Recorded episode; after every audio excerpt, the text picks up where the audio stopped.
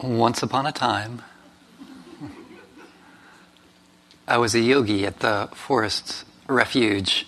I was uh, doing a month long retreat with uh, Ajahn Sucitto. And it was right at the beginning of the retreat. And on these monastic retreats, probably many of you know, everyone's on the eight precepts. So I had just begun the eight precepts. And for me, uh, it takes a, a, few days for my body to get used to that rhythm of eating, so I can be super hungry right in the morning. And I remember towards the beginning of the retreat, in the early morning, I'd done the early morning sit in some walking meditation, super hungry. And I walk into the dining hall, I think it was around breakfast time. And it was this feeling of just being surrounded by all of these irritating people who were being so unmindful.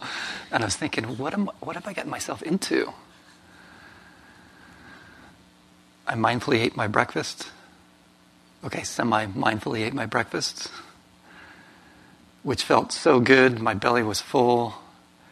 And I definitely remember looking around and feeling like, ooh, uh, all these lovely people are surrounding me.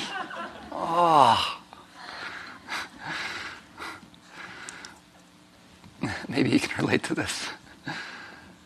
This, this mind is co creating these worlds. And then how it can be intermixed with physiology and then reactivity to that physiology. And these whole worlds spring up with very different people in it. And Tuere uh, really set the stage for this. This is so much what dependent origination is, is noticing the conditions that give rise to, you could say, these worlds. And that image that she offered, the, the leaf that lands in the, the still water and then it ripples out. And those ripples are creating these certain worlds. And then a, a different kind of leaf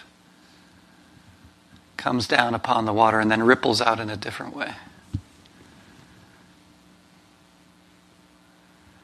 And it's uh, so connected, these worlds that this mind co creates. You know, this quote that's uh, attributed to Anais puts it so well. We do not see things as they are, we see them as we are.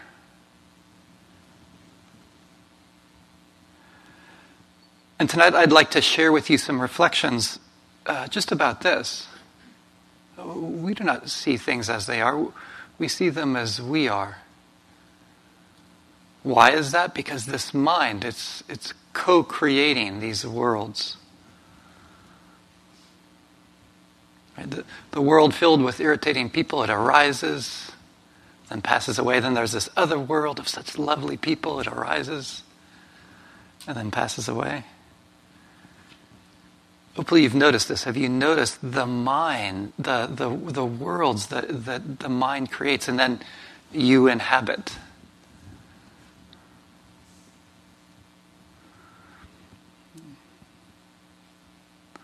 Uh, the poet Tony Hoagland, uh, I feel, speaks to this in one of his poems. He, uh, he actually just uh, passed away a, a, few years ago, and really such a fine poet of combining this quality of humor, humor and heart around, uh, often around topics of, of about the challenges that we face within this human existence.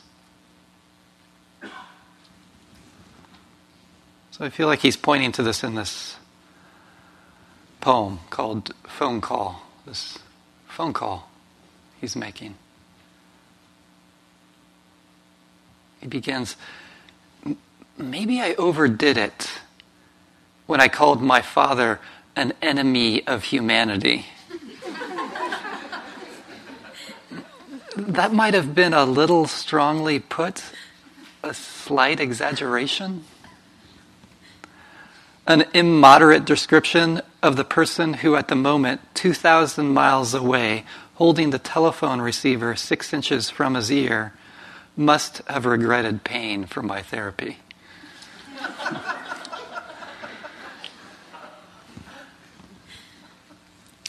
What I meant was that my father was an enemy of my humanity. And what I meant behind that was that my father was split into two people, one of them living deep inside of me like a bad king or an incurable disease, blighting my crops, striking down my herds, poisoning my well. The other standing in another time zone in a kitchen in Wyoming with bad knees and white hair sprouting from his ears. I, I don't want to scream forever. I don't want to live without proportion like some kind of infection from the past. So I have to remember the second father. The one whose TV dinner is getting cold while he holds the phone in his left hand and stares blankly out the window. Where just now the sun is going down and the last fingertips of sunlight are withdrawing from the hills they once touched like a child.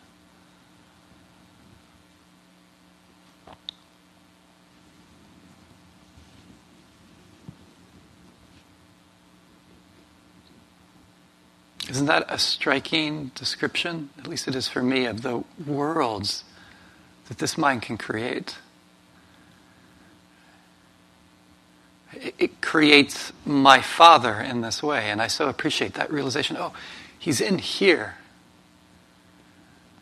And then there's that turn, the, the inclina- inclination of the heart and mind into a different world, a world filled with compassion for that person standing 2,000 miles away with the phone in his hand.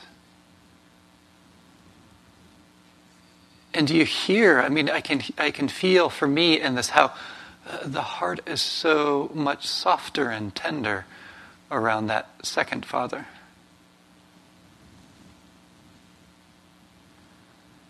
And yet, maybe your minds, like mine and even the poets, it can get so hooked by the Father I'm carrying around.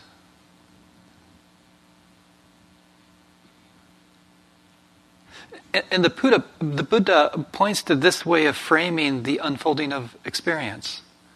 Going back to that sutta that Tuere had uh, mentioned, I think in our first talk, the Rohitassa Sutta, whereas there's this, whereas there's this discussion between the Buddha and this Deva Rohitassa.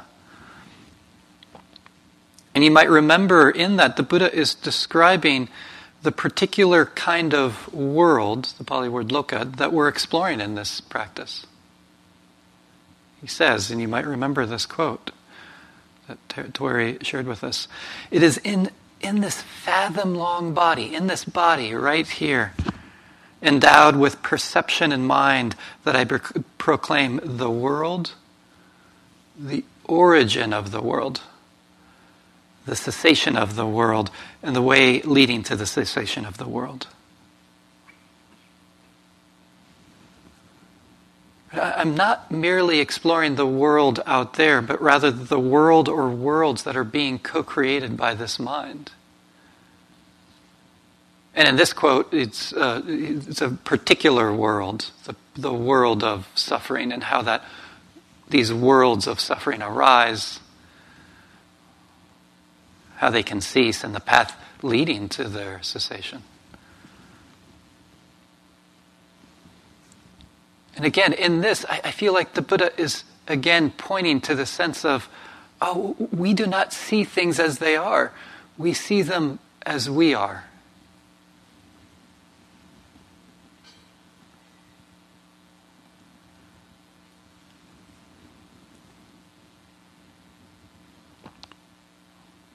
And, and just this, I find this such a, a, a juicy, a, a fascinating way of framing, of viewing my experience, especially on retreat.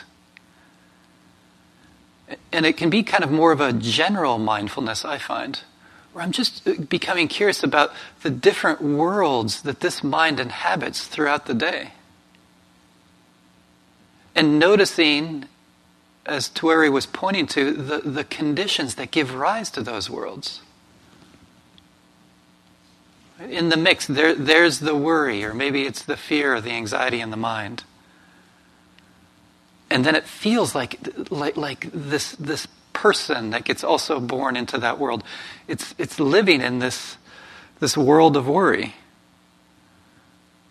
Right? The, the mind gets worried about what I'm eating or what I'm not eating, worried about some issue at home. Starts to worry about money or maybe about my parents or about my sister or a niece. Right? It just goes on and on. It's, it's, it's like it, it, it's pasting this quality of worry all over the place. And then there it is the world of worry. Or the world of judging oh, there's all of a sudden something wrong with everyone else. And it almost feels like the mind gets tired of that and it's like, oh, there's something wrong with me. Just to notice this, how it comes into being and how it disappears. I find another wonderful place just to become curious about this is the quote unquote waking world when I'm quote unquote awake during the day and the sleeping world. And in particular, the place that I find it fascinating is when the mind is transitioning from the one, one to the other. Because then it becomes clear oh, this is just a world that the mind's inhabiting. And it's like a different mixture of sense gates. You know, the, the mind starts to fall asleep in the night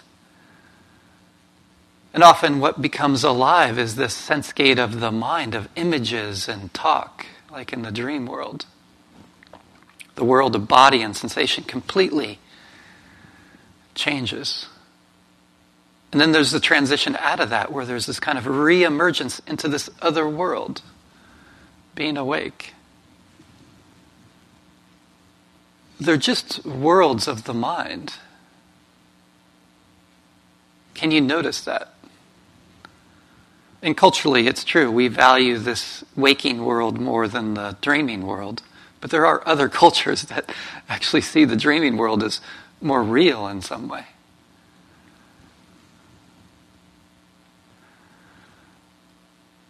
Uh, we do not see things as they are, we see them as we are.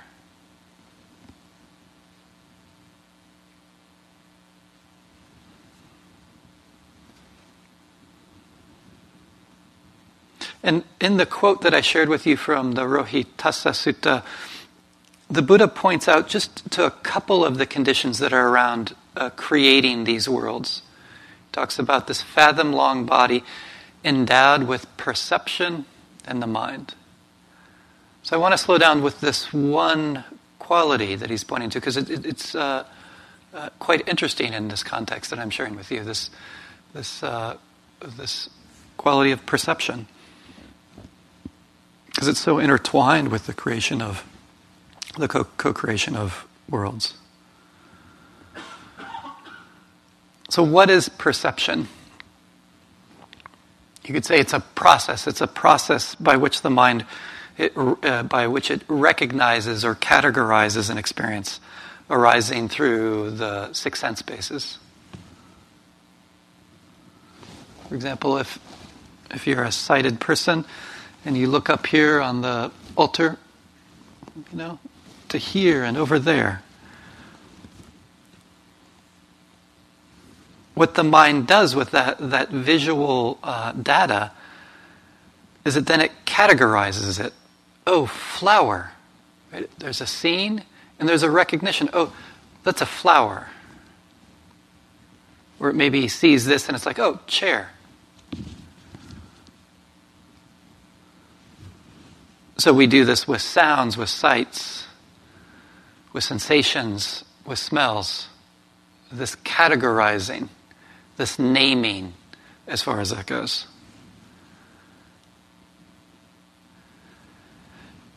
And I just want to point out something which I find so interesting that, that for people who were uh, blind at birth and then had their vision restored later on, the formation of visual perception is quite different. For example, there's a, a, story of an individual who was blind at birth, and then later on, he had his eyesight restored.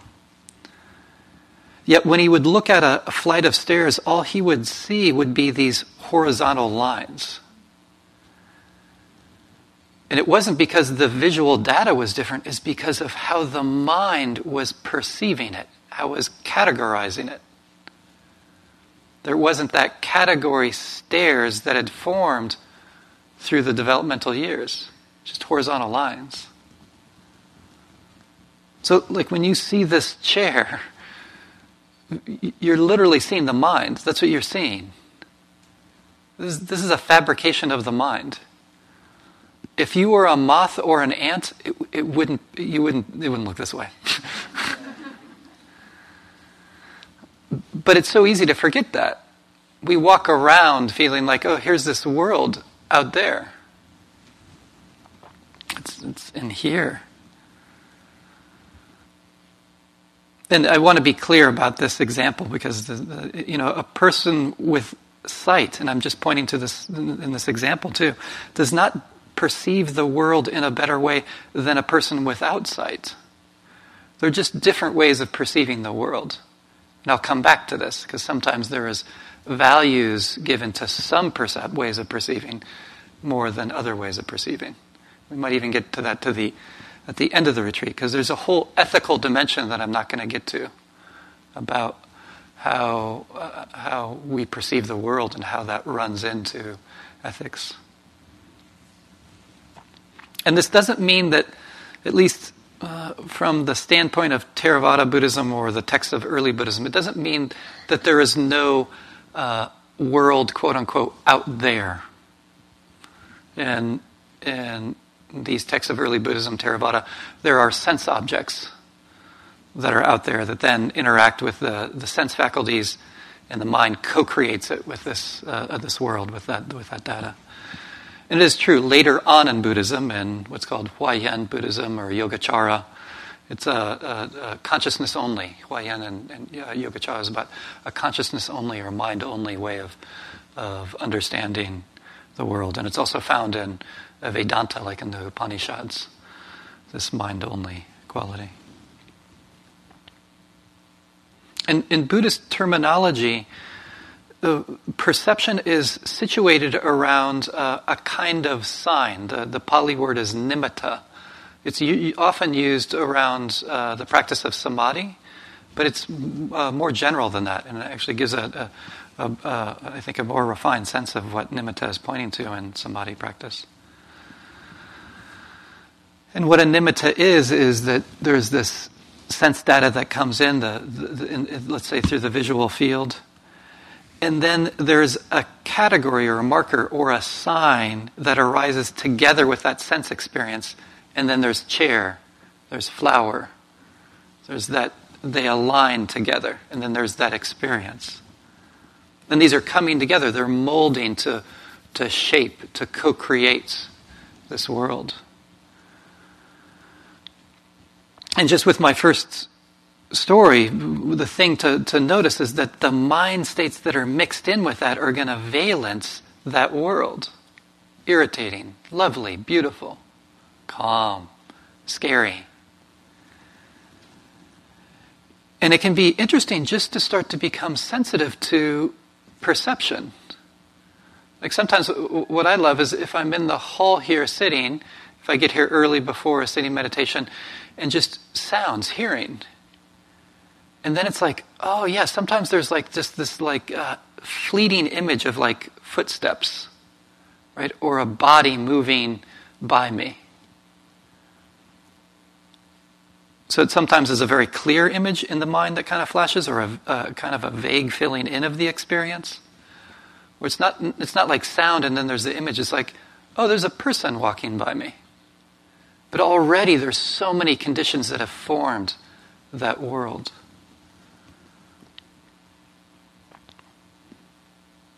You can explore it just with the sound of the bell at the end of a sit. Just noticing sometimes there's the formation that you'll see of perception.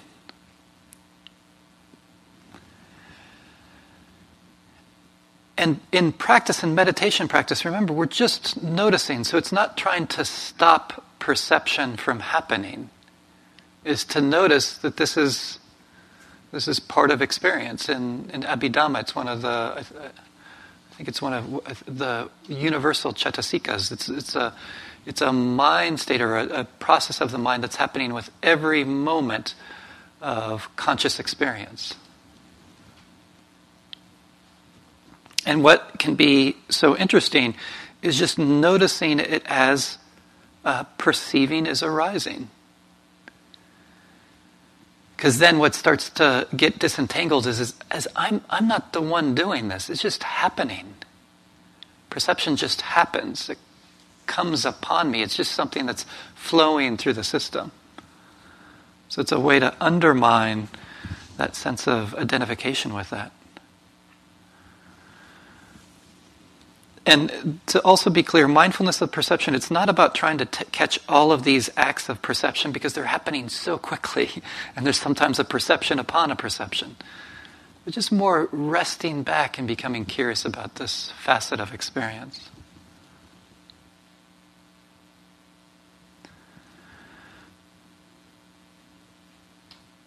And I do want to point out, because some of you have maybe noticed this, is that sometimes when the mind is more collected and settled,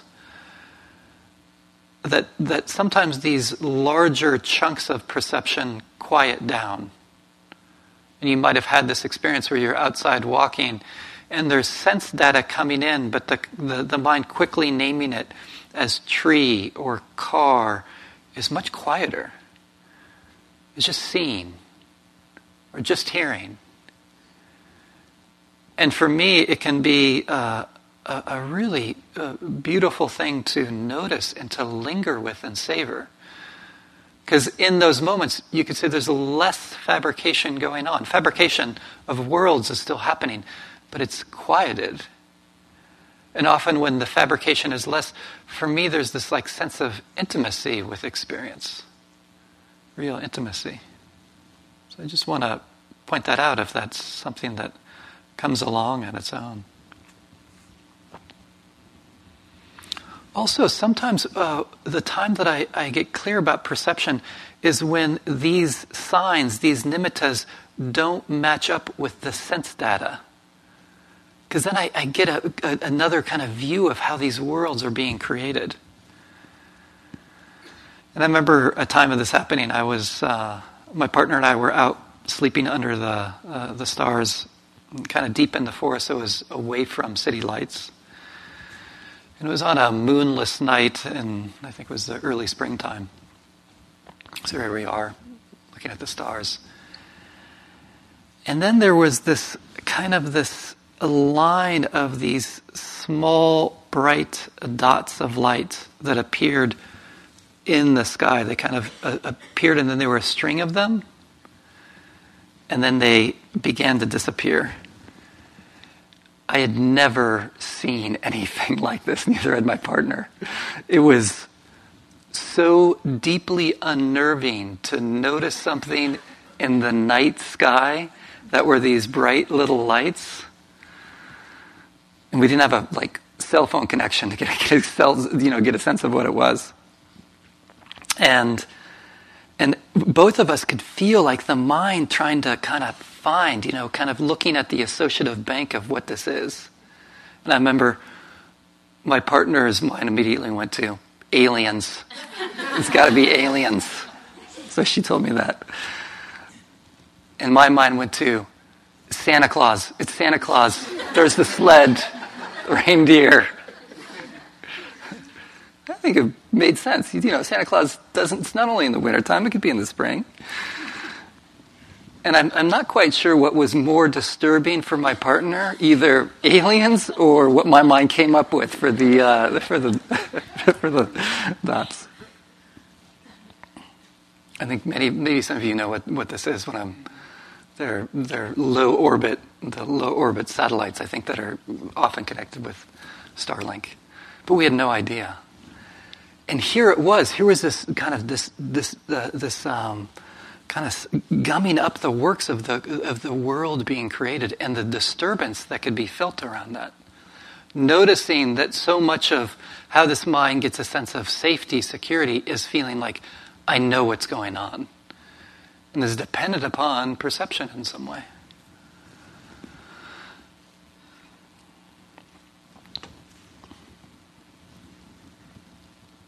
And there's another dimension of perception that's tied with some of what I've already uh, mentioned, and it's this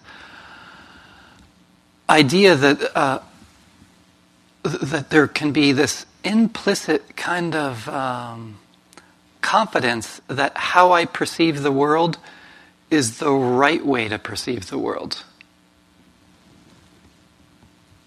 And this comes and it can bleed into spiritual practice where it can feel like we're trying to discover the right perception of the world or the one perception of true reality. Maybe the mind will cut, uh, uh, uh, calm down, and then we perceive, we perceive a true reality out there.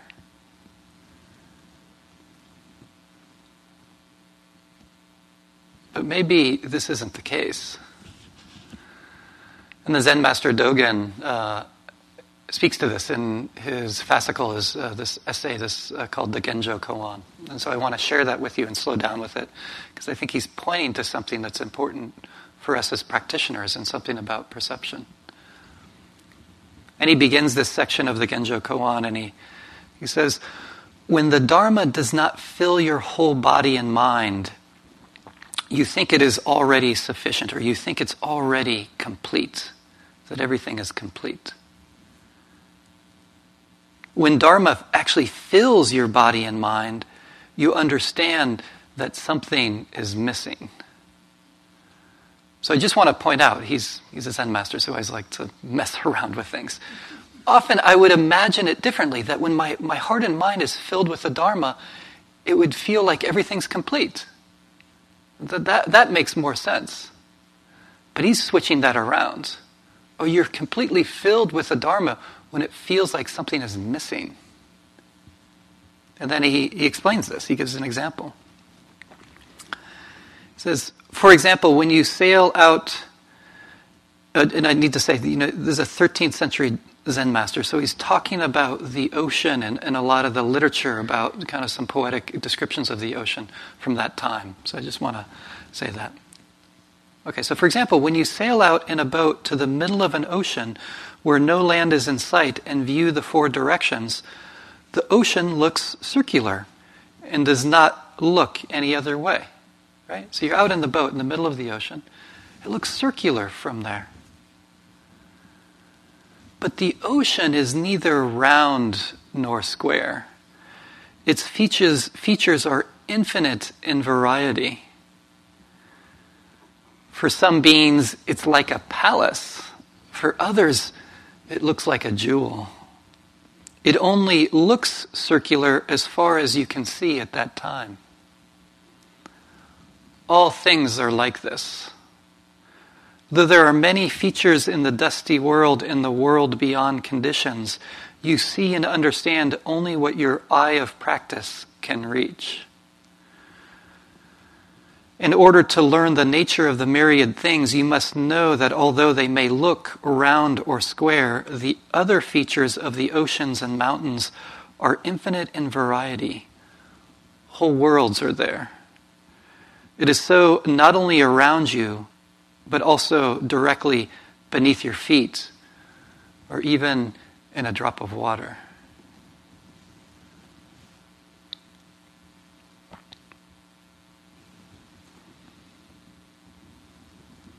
I can have this feeling that I really know what the ocean looks like.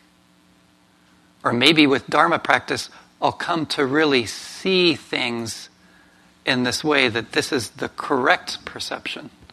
This is the one perception. Have you noticed your mind have confidence like that? This is really what this person is like. I know it feels like a judgment arising in my mind, but I know. I really know. I know all about this problem that's arising in my mind. The way I perceive it is the right perception of it. Even the perception, I have a problem, right? I know that that's the perception. I really do. Really. I really have a problem. It can feel so convincing. But there are many ways of perceiving the ocean. There are many ways of perceiving a person. There are many ways of perceiving that thing that you're calling a problem. And when the heart is filled with the Dharma, it knows that whatever perception arises, still something is missing.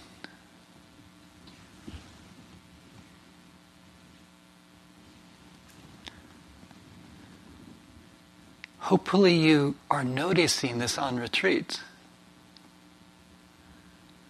And it can have sometimes grave consequences. I, I, remember this happening on this retreat that was happening in the Southwest where I, where I live, and there was a person who had a health condition. I actually can't remember the details of the, the health condition. They might have had something like uh, type 1 diabetes. And he had his phone on him wherever he went on retreat because it was monitoring his body. And every so often in the day, it would beep to alert him to a fluctuation in his condition. And then another yogi, like you and me, saw a phone, heard a beep. Exactly. And the person with the phone was so surprised and so hurt to have someone come up and be like, You shouldn't be doing that. These two worlds collided in this way. And it was simply because of this confidence, this strong confidence in this perception with actually very little data. And, and I want to also just acknowledge this is tricky territory because sometimes I do see something on retreat that I'm really concerned about. I have this perception. So I want to still name the culture of this to leave a note for us or for the, the front office or whatever. And can I still have this sense of like, and I know that something's missing? Something's always missing. That's when my heart's filled with the Dharma.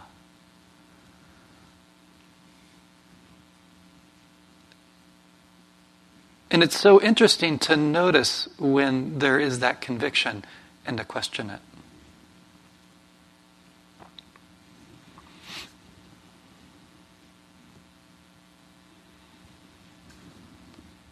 So I want to go back to this point that it, uh, it's, it's not about getting to some perception or perspective that is the right perspective or the true perspective of perception.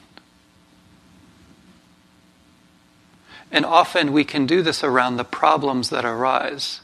Finally, I'm going to come to a place where I understand it.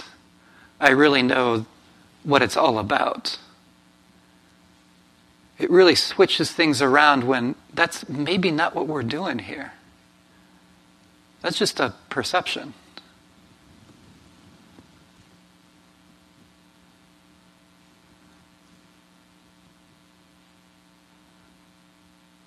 And this is so ingrained in us. Just if you look at different ways of perceiving, where there can be the sense of that there is a, a true reality or a true perception and ones that aren't. But just visually, many human beings, not all, right, our eyes take in a certain range of the light spectrum. Other animals, like butterflies, certain birds, certain insects, they're taking in a different range. They can see ultraviolet light, which we can't see. Or other animals like cats and dogs, they have a wider frame of vision and also can see at night, but they can't see as many colors. Who sees the right world or who senses the right world and who senses the wrong world? Who perceives the true reality? The same with sounds. Many human beings hear a particular range of sound frequency. Elephants, the range is much wider in terms of lower frequencies. Cats, the range with higher frequencies. Who hears the right world? Who hears the wrong world? who perceives true reality. And this is what I'm so fascinated with the Buddha that I discover in these texts from early Buddhism and also in this Theravada tradition. I don't feel like he's talking about seeing with the right perception or even perceiving a true reality. He was really clear about the domain he was teaching about. What was he teaching? No, you've heard this suffering and the end of suffering. What are the ways of perceiving that get entangled with greed, hatred, and delusion that lead to suffering? And what are the ways of perceiving and qualities of heart that lead to freedom?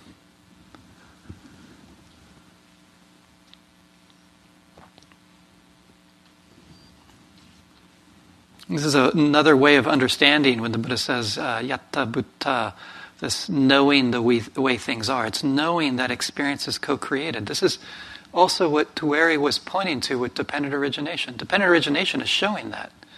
There's a world of suffering that arises in part because of how this mind is. And it helps situate because the Buddha does speak about distorted perceptions. Why are they distorted perceptions, the vipallasas? Because they lead to my suffering and the suffering of others. And then there's other perceptions that he talks about. Three of them in this the sutta overlap with the three characteristics of perceiving impermanence, perceiving unreliability, perceiving not self. So this word characteristic, uh, lakkhana, it's it's uh, never used in connection with the with these three things in the suttas. Like there's a, the title of one sutta, the Anatta Lakkhana Sutta, but the title came later. One of the common words, not always used, is sañña, perception. It's this invitation for practitioners to take on these perceptions of experience.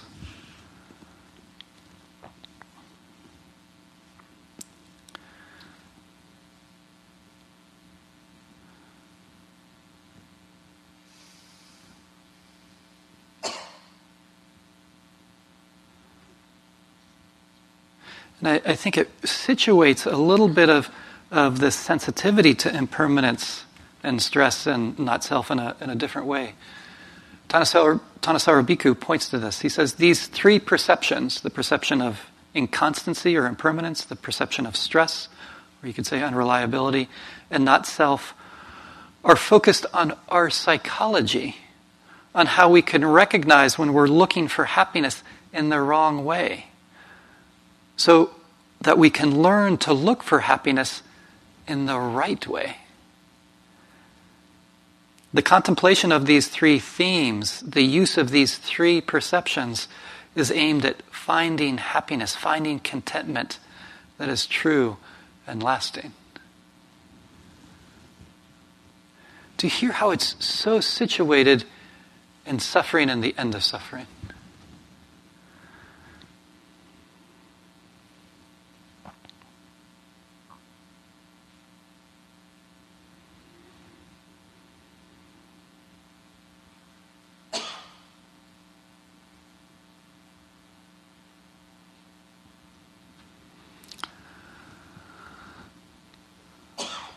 So, this is pointing to an, uh, another aspect of this path and practice that I've, I think I've briefly mentioned at other times, which is it's not only noticing how perception arises and passes away, it's utilizing perception to free the heart and mind.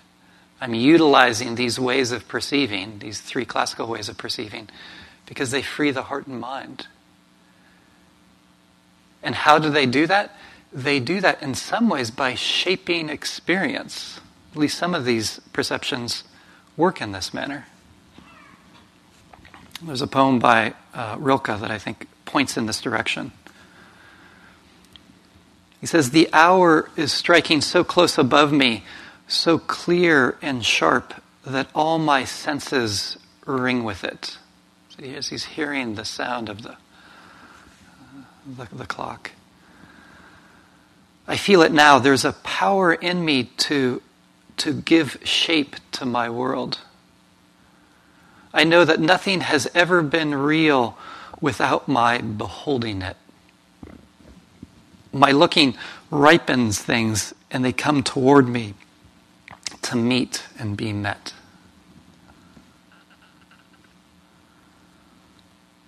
My, my looking ripens things. It's just another way of pointing out that this mind, it's co creating this world that's arising right now. It's ripening in it, perception, in these different ways.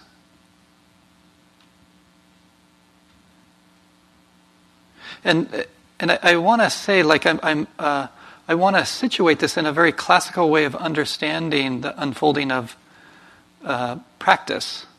Like a common frame that many of us teachers have been giving you from the stage here is this main theme that what we do as practitioners is to be with experience as it is.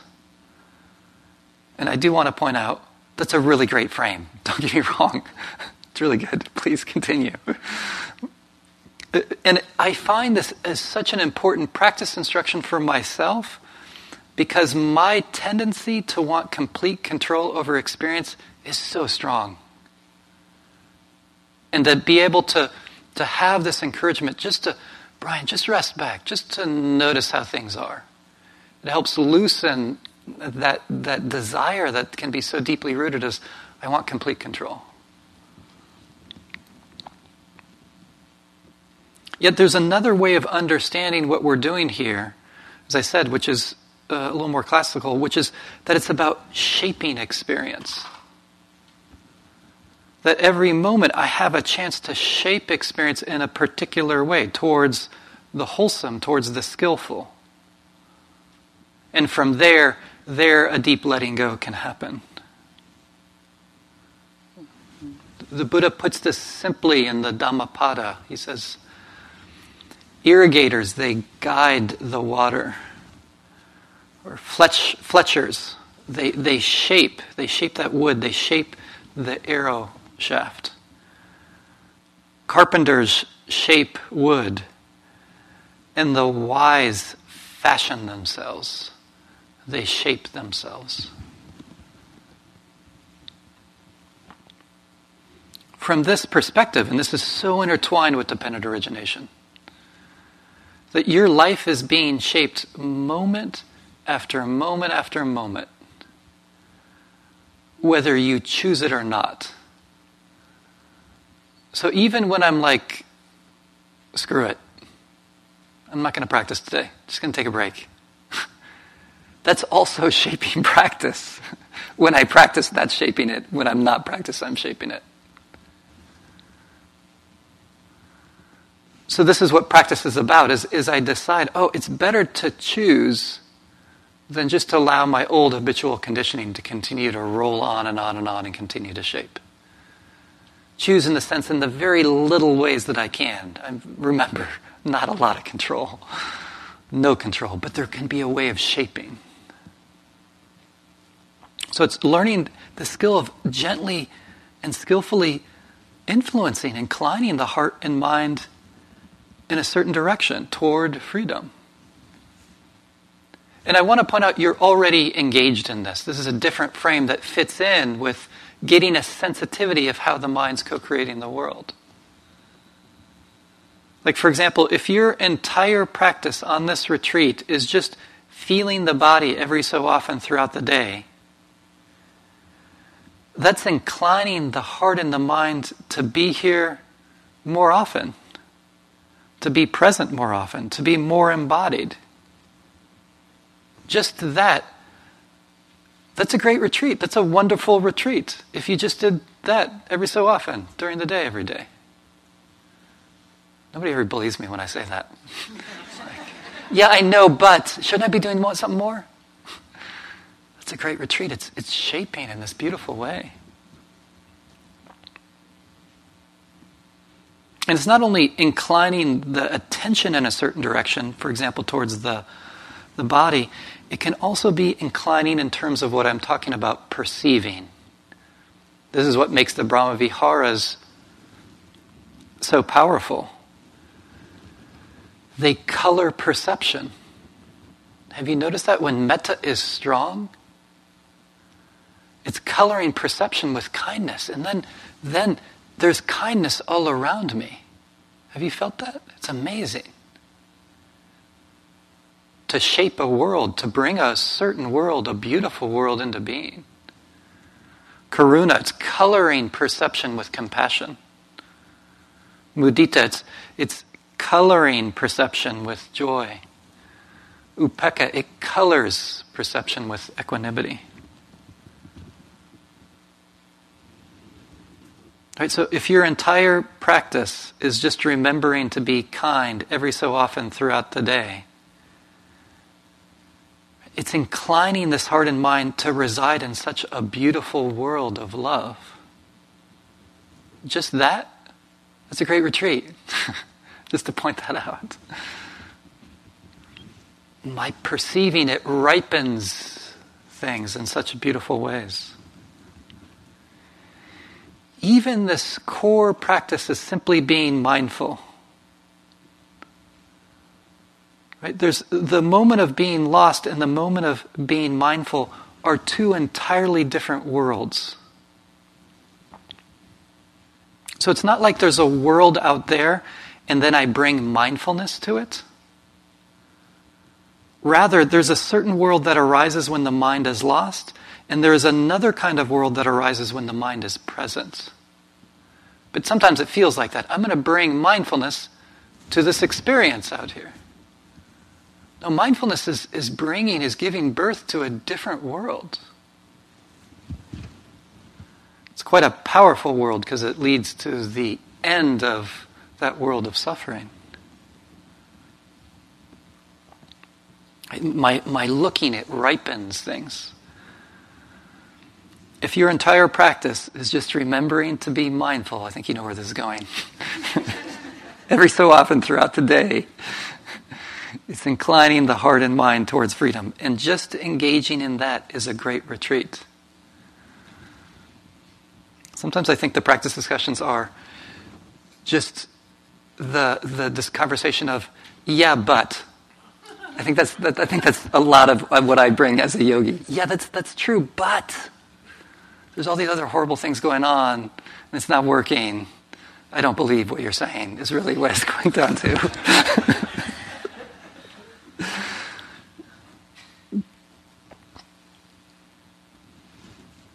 So it's allowing you your, yourself just in your practice to just get the feeling sense, oh, oh, I, I do not see things as they are. I see them as I am. And to play, to play with this one way, it's just one way of framing practice. I want to be clear. The being with things as, you know, just being with things as they are, that's great. But sometimes there can be something alive about, oh, it's shaping this new world into being a beautiful world that leads to freedom. As Arundhati Roy says, she says, another world is not only possible, she is on her way. On a quiet day, I can hear her breathing.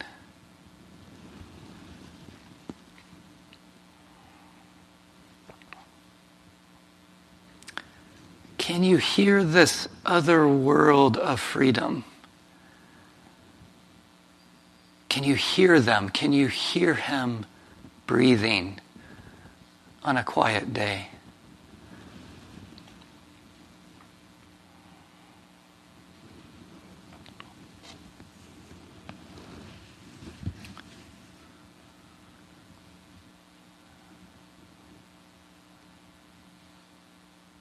So may our practice here lead to that other world, that world of freedom for all beings. Thank you. Thank you for your attention. I'll just sit a moment here.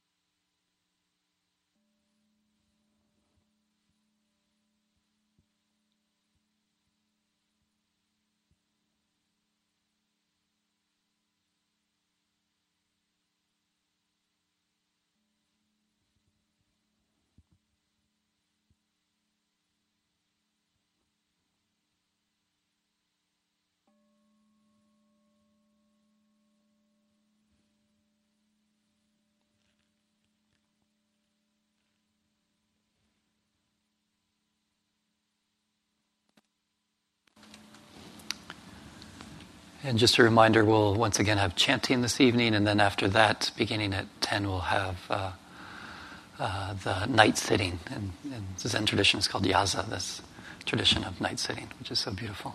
Okay, thank you, everyone.